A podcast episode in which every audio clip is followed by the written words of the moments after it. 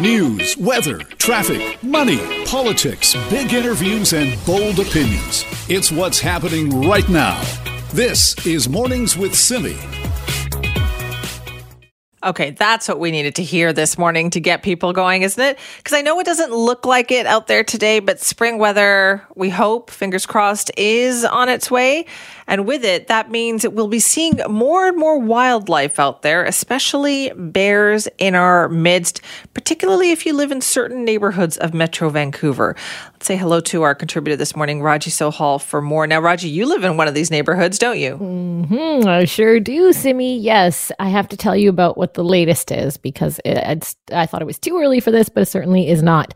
So the BC Conservation Officer Service has says it has intercepted a person they've been following for a while who's been feeding wild animals, bears and coyotes for months no. on a trail in West Vancouver. They won't say which trail. Uh, makes sense. It's under an investigation still. So this individual's been feeding the bears on this trail, Simi, for months. And I have to tell you about a few others because this really made my head spin. A different West Van man. He's going to trial soon for his family feeding bears off the back patio at their home. They posted videos of it on social media. I remember Not those. gonna lie, Yep. the videos are don't get mad at me. They're adorable. It's like this adorable family affair. It looks like something out of a cartoon. And a Port Moody resident got a $230 fine for leaving out tuna, hot dogs, and pet food for a bear that lived nearby. I'm going to tell you about one more.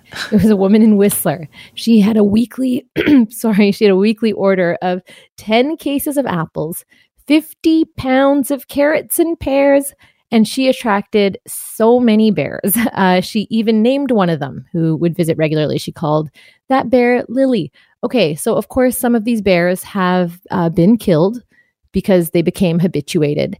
But it made my the story made my head spin because every year, uh, you know, the minister of parks goes on on TV and tells us to, to don't feed the bears, and certainly everyone knows they're not supposed to do it, but it still keeps happening. I don't understand. Like these are not pets. They're not cute and cuddly, especially the person that you mentioned feeding them on the trails. You are putting other people in danger when you do that. Because what if this bear shows up and thinks that somebody else is going to give them food? What happens then? Well, yeah, you've nailed it right there for sure. But where you are wrong, Simi, is that they are cute. I know they're dangerous. I know they're wild, but they are extremely cute. Otherwise, people would not be doing this. Because I think the only reason people are feeding bears is because they want to care for them. And then there's this disconnect in their minds Get a where dog. they forget that they're so dangerous. Get a dog if you oh, want Oh, I something to look But dogs are part of the problem, Simi. I think that in this era where people like baby their own pets so much, you know, I have friends that buy fancy coats for their dogs and fancy shoes for their dogs, and their dog sleeps on their pillow and this kind of thing. And I think that people just like they anthropomorphize these animals so much to the extent that they forget how dangerous and wild bears are. When I have been out on a hike and I have seen a bear, I have the fear of the whole universe deep in my heart. I, you know, I get out of there so fast. Yes. What makes someone, you know, cross that line and think, hey, here's a hot dog that I was going to eat for lunch. I'm just going to pass it along to the bear. I think you Just hit it on the mind. head earlier. Is it okay? Maybe some people are doing it because they think the bears are cute, but others are doing it because it looks great on social media. Raji, that's what they want. They want to get those likes. Oh, and they get those likes. The video of the man in West Van uh, that he shared of his family feeding this bear, I mean, it got so many clicks. I'm sure they got a lot of attention, and probably uh, other people in their neighborhood thought, oh, huh, that doesn't look that dangerous to me. And then sadly, what happens is uh, these bears are killed because they become habituated. Last year, I did a series uh, one week on bear issues, and I came across uh, this group of hikers in uh, North Vancouver who would, when they came across the same bear, they would talk to it, just What? like as if it was as if it was a human being. And I thought, okay, maybe we are not doing enough to educate people on what happens when they habituate these bears. It's dangerous for for everyone, You know and then it's a sad outcome for the bears. We're not strict enough. You mentioned fines of a couple of hundred dollars there. I was also reading a story how in Alaska, this happened uh, just two days ago. The U.S. Department of Justice announced sentences for three men who were caught in a in a national park, but they left the public viewing platform that you're supposed to stay on because they wanted to take some selfies with bears in the background. So they left the platform, went down and stood in the river because there were brown bears behind them feeding on salmon in the river. And they thought this was great. They wanted to take these pictures and post them on social media. But check out the sentences, Raji. All three men handed a $3,000 fine, a year of probation. Uh, and also, two of the men were given a week in prison. The third man was given 10 days in prison, and they're banned from entering any national park for a year.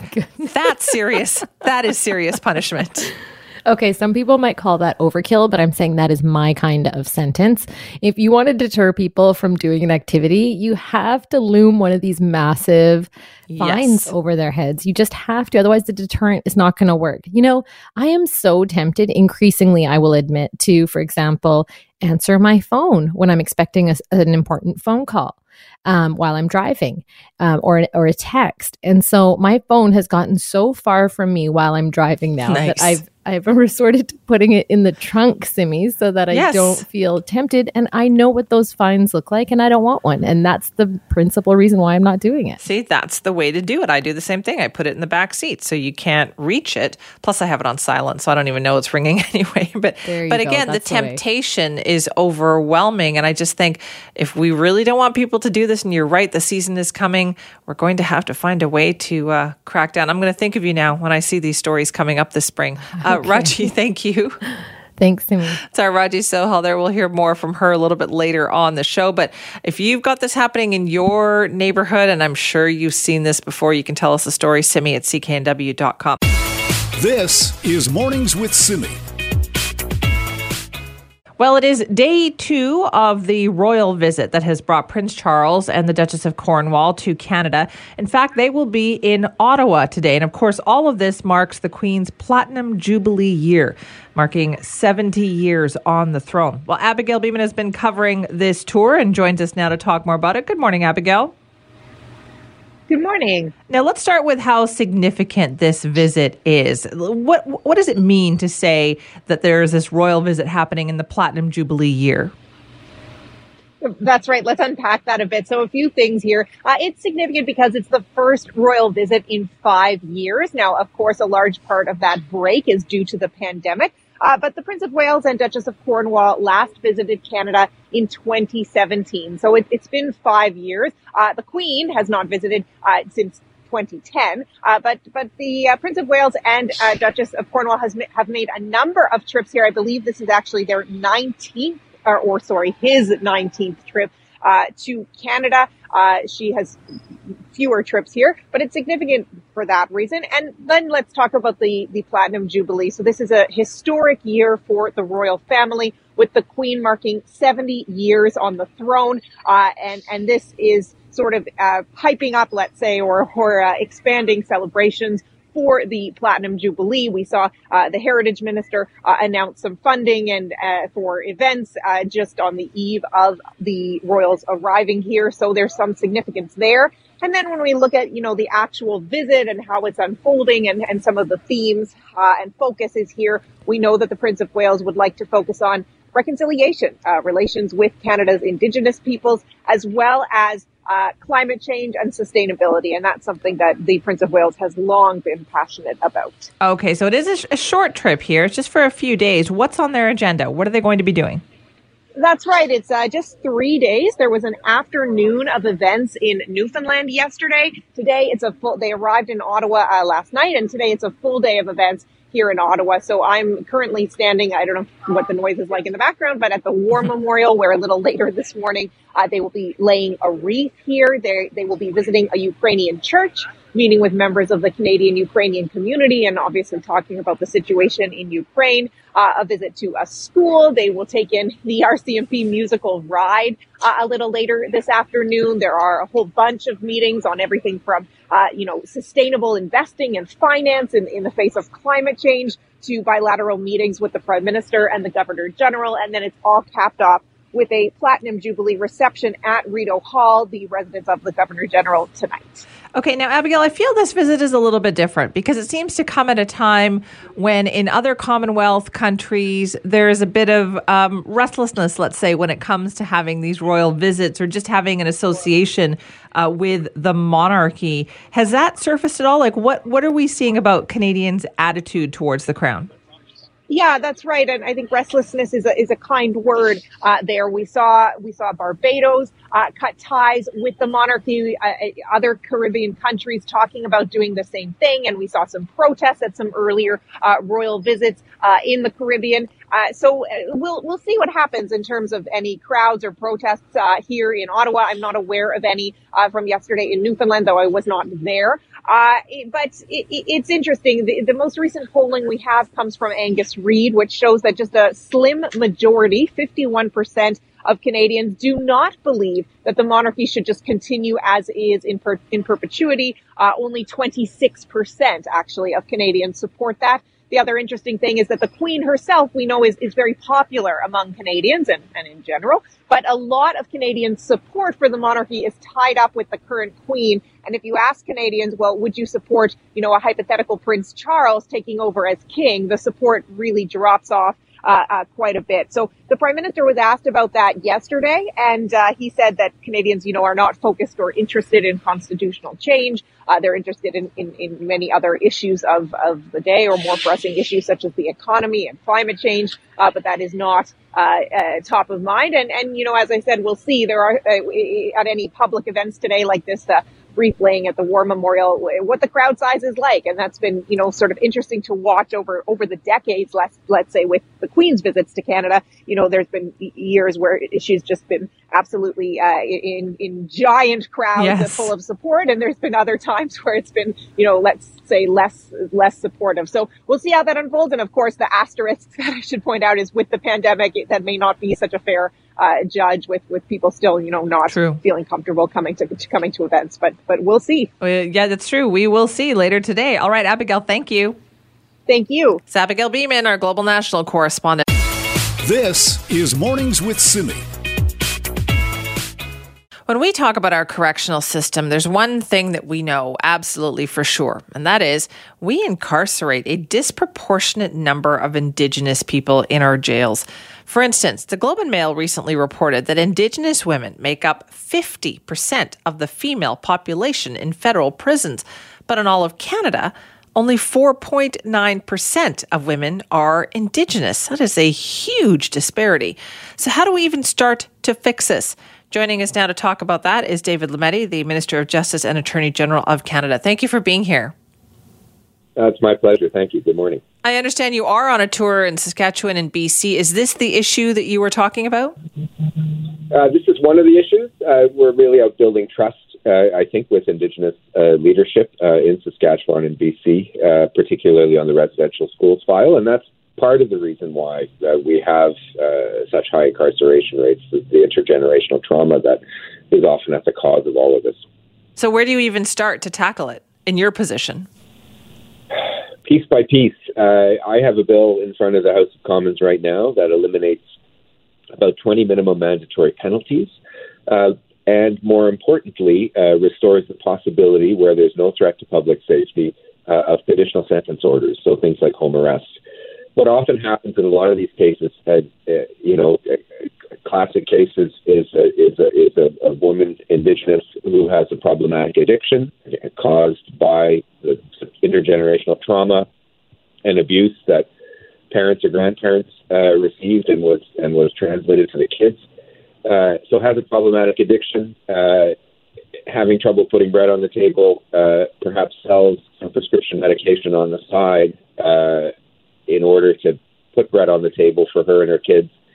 She ends up getting charged, gets hit with a minimum mandatory penalty, four years, no possibility of a conditional sentence orders, no possibility to serve at home, and get the help that she needs, and, and ends up going into the, the federal uh, penitentiary system, and we end up having to take their kids into care too. So it's it's it's a uh, it's a mess. There's no point incarcerating that kind of person when the real problem is a health problem or a, a problematic addiction or uh, other social problem. We need to attack it as a as a health problem or a social problem. Right. Provide the kind of support necessary. Yeah, as you just described it, though, that's not just your area, right? You're the Minister of Justice and Attorney General, so you can say, fine, we'll have mandatory minimums. But what about all of the other pieces? What about making sure that person gets the help they need?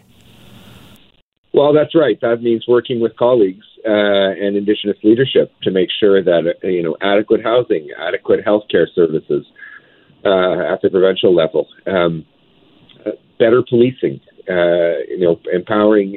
Part of the bill that I put before the House uh, uh, establishes diversion away from the criminal justice system for cases of simple possession. So, you know, empowering police officers to to not arrest uh, the person for a simple a simple possession charge, but actually bring them to a community justice center. There's a great um, initiative that we're supporting at the federal level in British Columbia with the government of British Columbia and the BC First Nations Leadership Council uh, to create uh, and support uh, Indigenous community justice centers where there will be an alternative to incarcerating someone uh, who should not be incarcerated. So all of these things are happening. It's it's small steps in multiple directions.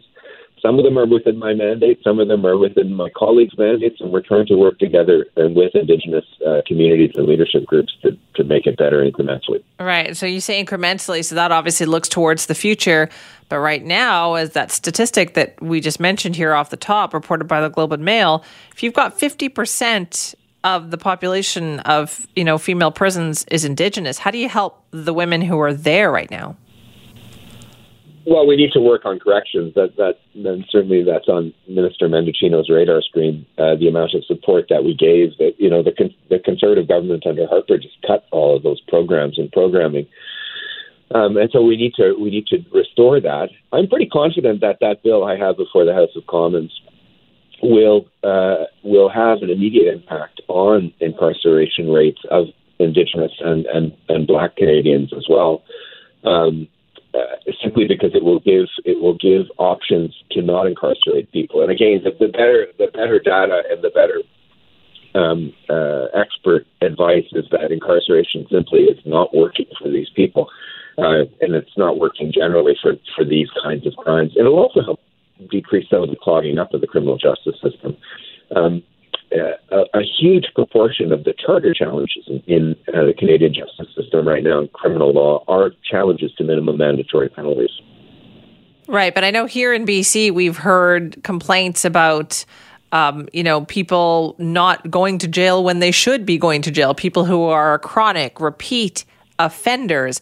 And, you know, loosening up bail conditions sometimes puts those people back out, causing more problems too. Like, how do you get that balance? Well, there's a challenge there. We we did bail reform. Uh, it was a, a, process that was initiated uh, by Jody Wilson-Raybould when she was the minister, and then I finished the I got the bill over the finish line. So there is bail reform. We think it's having positive results. There are always going to be uh, you know counter examples, but but the principle is always that serious crimes get punished seriously. When we talk about minimum mandatory penalties, we're not talking about the maximum. Uh, we're not talking about the, the, the serious end of the scale uh, with respect to sentencing. So those kinds of crimes will always be dealt with seriously. Uh, the bail system, we think we've made improvements to it. Uh, we're watching that carefully, um, and again, trying to trying to reduce trying to reduce the number of people who get caught in the revolving door in the bail system without decreasing the the um, the way the system ought to function for serious crime. I also wanted to talk about a recent Supreme Court of Canada decision. This is the one about extreme intoxication, saying that can't be used as a defense in crime. Well, that essentially overturns Section 33.1 of the Criminal Code, which says that's not allowed. Is is your ministry prepared to deal with that? We are indeed. We're going to look carefully. The the uh, I just want to remind your listeners first of all that this is extreme intoxication. This is the intoxication is not a defense to crimes like sexual assault, etc. Uh, this is a very very rare set of cases uh, where the, the, person is in such a such an extreme case that they, they effectively become uh, a robot, an, an automaton, and so we will deal with this. The Supreme Court has given us a couple of ways forward. We're going to look at those ways proposed. We're going to look at other ways forward. Um, but I just want to reassure your listeners that this isn't a free for all for, for, for drinking as an excuse to crime. That's certainly not the case. The court took great, ta- great pains to point that out. All right. Well, thank you very much for your time this morning. Thank you. Appreciate that. That's David Lametti, the Minister of Justice and the Attorney General of Canada. He's on a tour of Saskatchewan and BC doing outreach with different Indigenous groups and First Nations uh, to talk about, in, in, particular, as well, how to deal with the aftermath, the uh, lingering trauma, of course, of the residential school system, and the huge impact that continues to have today, particularly when it comes to Indigenous people who are incarcerated. And how do we bring those numbers down? So if you want to weigh in, Simi at cknw.com. This is Mornings with Simi. If transit were free, would you get on board instead of driving your car? And would that help you deal with the price of gas right now? Well, our next guest seems to think so. Sonia Furstenau joins us, BC Green Party leader, because she's got some ideas about this. Thank you for being here. Oh, glad to be here, Simi. What is it that you think we should tackle here? Well, I think, as with a lot of uh, the challenges we face, we have overlapping crises in this province. And uh, one of the things that we know that people are facing right now is a real challenge with cost of living. The news this morning about uh, the inflation rate being 6.8% is not going to be welcome for a lot of people, I expect, because it's not just gas prices that are, are really high, it's, it's food costs that are going up. So when we look at possible ways to help people out right now. The reason we put the idea of free transit for four months on the table is because typically gas prices over the summer are the highest. Uh, and we know that they are the highest right now. And it also gives people a chance to plan okay, if I can save $185 a month on that TransLink pass, um, what can I do with that $750 to help stretch out my other costs and, and cover things that are becoming more expensive. Right, but what about people who don't have, you know, easy access to transit? Mm-hmm. I mean, these are the very people who need their cars and probably drive yep. more than those who live near transit. And how does this help them? Yeah, and and I I recognize this doesn't help everybody. This helps people that have access to transit and and addresses that. And the as the ICBC rebate for drivers, um, although I also recognize $100 isn't going to go very far right now. But what we also have to do, and this is what we made the call for earlier this week, is is recognize this need to expand transit services to make them accessible across the province. And you know, I'm in one of those regions where the only time you can get to Victoria from Cowichan is first thing in the morning. The only time you can get back is early afternoon. And if that doesn't fit your schedule, there's no transit option for you in Cowichan. And, and I think that we have to recognize the future we want to be creating needs to be multimodal, needs to get people uh, the options to not be in their cars, and it needs to include really reliable, accessible transit. So the other thing government needs to do is make those investments, create that vision in all parts of the province to have that transit infrastructure. Right, but that's more of a long term vision, isn't it? Because when we're talking about helping people alleviate the pain of price at the pump, by saying that transit is free, you're just helping the people who probably regularly take transit anyway. Yep, um, it, that's that's right, Simi. But those people who regularly take transit didn't get, uh, if they don't have a vehicle, didn't get the ICBC rebate, um, and so it also recognizes that, uh, that there's ways to, to, help different people in different ways. The other thing that this government could be doing, and, and I've been pushing on this for a long time, we have a carbon tax. Um, and when you look at the original kind of idea behind the, the carbon tax, it was carbon tax and dividend. um, in BC, that dividend is about 100 and I think it's going up to $193 if your income is below $32,000. That's the maximum dividend you can get. Compare that to the federal program that's implemented in Alberta and Saskatchewan, and it's between six and seven hundred dollars per individual. So we could look at that uh, carbon tax and find ways to ensure that that dividend is getting to more people, more families, and more regularly have a quarterly uh, dividend from that carbon tax, which ultimately the the design of it was meant to help alleviate the uh, the cost of transitioning the economy from to a low carbon economy. And BC really abandoned that piece where this is meant to help people, help families, and help with affordability. Uh, do you support the suspension of the gas tax? I know that's something that has come up on the BC Liberal side of things. That has been their suggestion. What are your thoughts on that? Well, you know, this goes right back to the the carbon tax, and and uh, if we were to give those dividends out, I think people would would see that um, you know there's a way to make the system work, and it those dividends can be used to address the affordability to help, uh, you know, make a, a, purchase of an electric bike, make a purchase towards a, an e vehicle, find other ways to reduce your uh, your cost of living costs. There's lots of ways that it could be applied, and what's needed is that recognition from government that um, these these mechanisms have to have built into them a way to alleviate that pain, that financial pain for people. All right. Well, thank you very much for your time on that this morning. Thanks so much, Simi. Have a good day. That's Sonia Furstenau, who is the leader of the BC Green Party, talking about their idea, uh, bringing forth this idea that in dealing with these high, high gas prices that we have here in Metro Vancouver, that what the government should do is make riding the bus, the SkyTrain, the SeaBus, all other forms of public transit free for the next four months. Now, let me ask you do you think that is something that would help you deal with the high price of gas? Like, my feeling on that is that doesn't help necessarily people living in the burbs because you're the ones who have to travel farther in your car.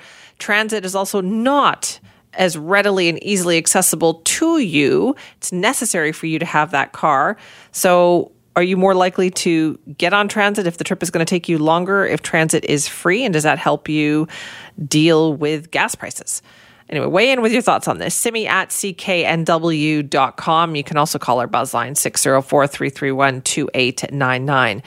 I myself, as you can tell, a bit skeptical that this would do anything. I mean, I agree with the long term goal of we need to make transit more accessible to people who live just outside of Vancouver, south of the Fraser, everywhere. I've been saying that for years. Need to get better transit options for people who live out that way. But giving it free as a means of dealing with gas prices, I don't think that's the way to go. But you can tell me what you think, Simi at cknw.com. This is Mornings with Simi. So earlier this morning, we were talking to Abigail Bimman with Global National about the royal visit here to Canada. Prince Charles, Duchess of Cornwall are here. And really, a lot of people are going to be looking at kind of crowd sizes, the level of interest Canadians have in this visit. It has, you know, dwindled in recent years. Only about 34% of polled Canadians said they would support the monarchy in coming generations once the queen herself has passed away. There used to be huge crowds together for these royal visits. We haven't really seen that in a long time. For more on this now, we're joined by our contributor, Raji Sohal. Good morning, Raji. Hi, Simi. Yeah, I think you know, after Will and Kate's visit to the Caribbean, where they were challenged about colonial history, I think that going forward, there these visits are going to just always involve a little bit of controversy and probably not those huge crowds that they used to see of people cheering the monarchy on. And I think one of the ways that the royal family can try to, um, I guess, rehabilitate their reputation um, in Canada is to engage with Indigenous issues. And they are doing just that on this visit. So, Prince Charles and Camilla, Duchess of Cornwall, they're on this uh, visit now, day two. They're visiting uh, memorials for lives affected by residential schools. Uh, they're visiting with Indigenous people in the Northwest Territories. Um, but there have also been some calls from within Indigenous communities that this visit should include some kind of an apology on the Queen's behalf. Um, I talked to Dale Smith. He's a freelance journalist in the Parliamentary Press Gallery, and he says, not so fast. Uh, Smith says that constitutionally, it's just not allowed. It would be tremendously inappropriate for the Queen or the royal family to apologize, is because our entire constitutional order um, is built on the foundation that the Queen can do no wrong, or the King, if that's the case at the time being. But this is a principle that goes back um, to at least the 17th century. And why that's important is because things like our entire justice system are the foundational element is that this is, you know, the queen is the fount of justice. Uh, and therefore, any justice to be had is through her. Um, and therefore, she must remain blameless if this uh, if this particular notion is to hold. And as a result of that, um, this is why the doctrine uh, around responsible government and responsibility has grown around the fact that the queen does no wrong it's her advisors who are always the ones at fault uh, and those are you know the usually her ministers her first ministers um, being prime ministers and premiers uh, and really it also comes down to the fact that the queen herself or or any king or queen in centuries has really played very little active role in making any of these kinds of decisions. Um, they always act on advice of their of their ministers, and that includes the policies that led to things like residential schools. That's that's an interesting argument, I think, Raji. But here's the thing, right? We all, I think, we all agree the Queen is the symbolic head of state. So even as the symbolic head of state, a symbolic apology would still be good.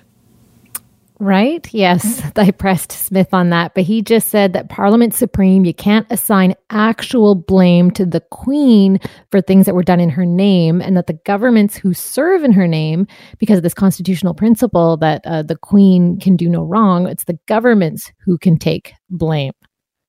They play a, a particularly ceremonial role when it comes to um, matters of state and pageantry. And that certainly has important symbolic value when it comes to things like truth and reconciliation.